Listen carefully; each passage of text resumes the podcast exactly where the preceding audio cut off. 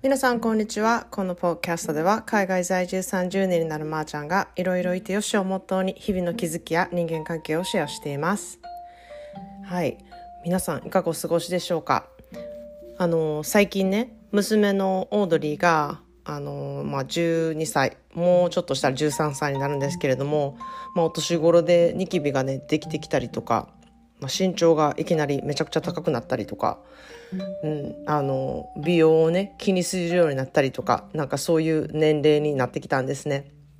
でまあ今はねもうインターネットでいろんな情報がたくさんありますのでなんかいろんなねスキンケアを調べたりとかなんかその会社がどういう会社なのかとか、うん、エシカルなあの会社なのかとかパッケージデザインはどうなのかとかなんかすごいいろんなことを調べてねそれを教えてくれるようになりました。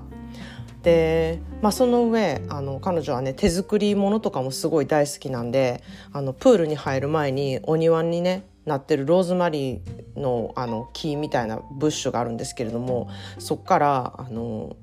3本ぐらいローズマリーをちょちょっと切ってでお鍋いっぱいのねお水でね煮るんですよしばらく。でそれを冷ましてる間にプールに入って上がった後シャワーを浴びて最後にこのねローズマリーのお水を髪の毛につけるとなんかこう自然のヘアトリートメントになるらしいんですね。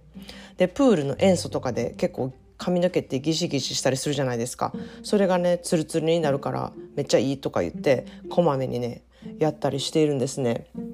なのでなんかこう興味があることがこうね、すぐに調べられるインターネットってあの素晴らしいなって思うとともにうん、あの興味のあることがどういうことかっていうのをねなんかこう分かるので面白いなっていうふうに私は思っています。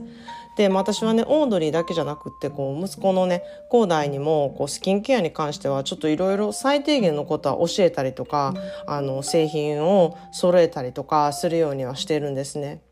こう若い頃から肌を大事にすることっていうのはもう体を大事にすることと一緒だと思ってるんですね。やっぱりあの、うん、すごい出来物がいっぱい顔にできたりとかニキビがいっぱいできたりとかなんかそういうことって自分の自己肯定感を下げる一つになると思うんですよ。なのでこうなるべく防ぐようにするとかなるべく肌をあの守るようなことをするとかうん、そういう見かけのことっていうのはそればっかりにあのエネルギーをかけるのもちょっとねしんどくなるとは思うんですけれどもある程度しないとその自己肯定感っていうのがやっぱり下がると思うんですね。なんなんて言ってもやっぱり人は、ね、見かけでパッと印象、うん、をあの印象的なものをやっぱり抱くので、うん、そこはやっぱりあの気にしてあげたいな特にこうティーネイジャーってそういうとこに敏感なので。うん、あのどうでもいいことじゃなくてこう興味があるんであれば一緒にこうなんか、うん、手伝ってあげたいなっていうふうに私は思ってます。で、まあ、特にね日焼け止めとかを塗ることっていうのは本当に大事やなって思ってます。まあ、やるかやるやらないかはね本人の意思なんですけれどもこう全くスキンケアに興味がない環境で育っった上に自分も全く興味のないあのうちの旦那さんのエディはね、まあ、私に会ってからこれはどうあれはどうっていうふうにスキンケアをね揃えてあげるようにはしてきたんですね。まあ、それでもこのクリームベタベタするから嫌やとか軽い方がいいとかやっぱりそういうね意見も出てくるのであの全然何て言うのかな興味がないっていうわけではないとは思うんですね。まあねアジアの国に比べたらこの国はもうスキンケア意識がめちゃくちゃあの低いので私もねそういう環境にいるのでちょっともうちょっとこうちゃんとスキンケアを学びたいなって思っている今日この頃です。でも反対に私はね肌のたるみとかシワとかこう老化からくる自然なものっていうものに別に抵抗はない方なんですね。こうやっぱり自分の歴史だったりとかその人のね歴史を感じるある意味魅力的だなって思うことが結構多くって、まあ、手をかけなくてほったらかしっていう肌はちょっとかわいそうだなと思うんですけれどもある程度こう自然にねできるものは私は受け入れていきたいなと思うしちょっと愛おしくも感じたりねしてるのでこうアメリカ独特有のねケミカルピールをしたりとかボトックスをしたりとかうん、あのそういうことをしてこう若作りをするっていう文化がこの国にはあるんですけれども私みたいにこうなんか肌の手話とかもうすごい素敵やんみたいに感じてる人はめちゃくちゃ珍しい方だと自分で思ってるんですね。でもあの顔だけねめっちゃツルツルで体とか手の感じがねこうマッチしない不自然な感じが私はすごく奇妙でね、うん、自分だったらなんか、うん、体と手とねなんかそういうシワも増えてきて当たり前の年で当たり前な年齢になってきたんだからそれはそれでいいんじゃないかっていうふうにあの私は個人的に思ってます。まあそんなでねちょっと前置きが長くなったんですけれど今日はお金のセンスについてね話したいなって思います。まあ、ポッドキャストでも何度もあのお話ししてるんですけれどもこう私はワイン業界でいろんな経済的地位の、ね、人を見る機会が多くてこう彼らのお金のセンスについて考えることがすごく若い頃から多かったんですね。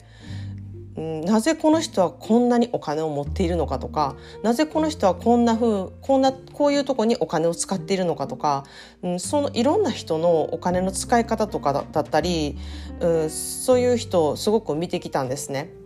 で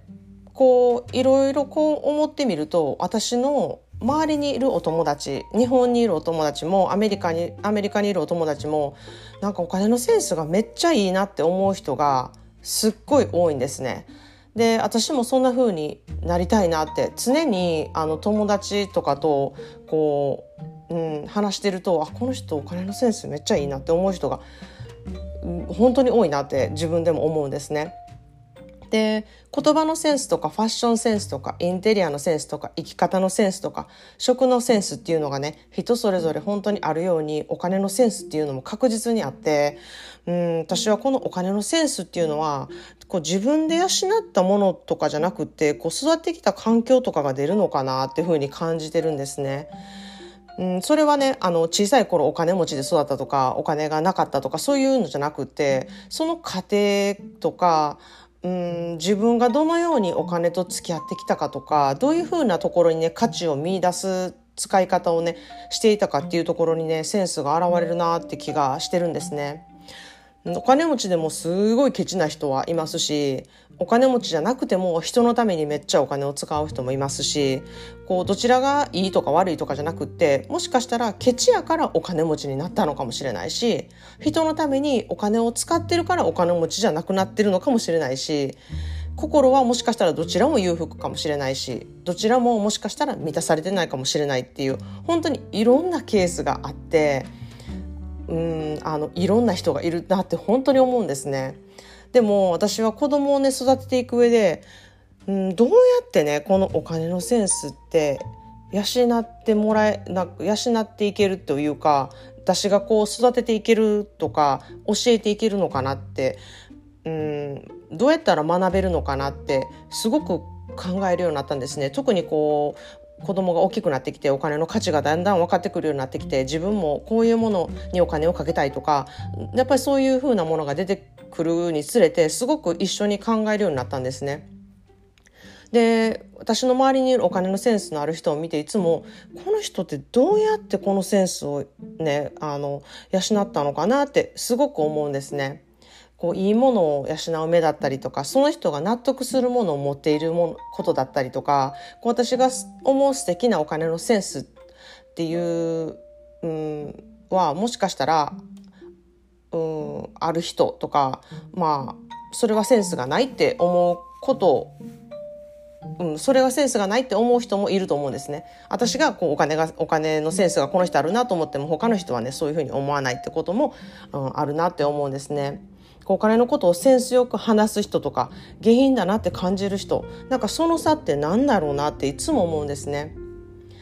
でちょっとリストにしたいこういう人っていうのがいるんですけれども、まあ、これはよし良き悪きって思う人じゃなくてこういう人ってただいるなっていう感じでこう聞いてほしいんですね。高価なものを自分で買ったことに対してセールだったからとか言って理由をつけて弁解する人初めてのボーナスで買ったっていう人。高級ブランドとか不動産へ投資する人。ダイヤモンドやジュエリーは自分で買うって決めている人。目に見えないところにものすごいお金をかける人。目に見えるものだけにお金をすごくかける人。高価なものをよくプレゼントしてもらえる人。とにかく安かったらいいっていうことを大事にしている人。見栄にお金をかけることがとても重要と思っている人。自分にしかお金をかけない人。または自分には一切お金をかけたくない人。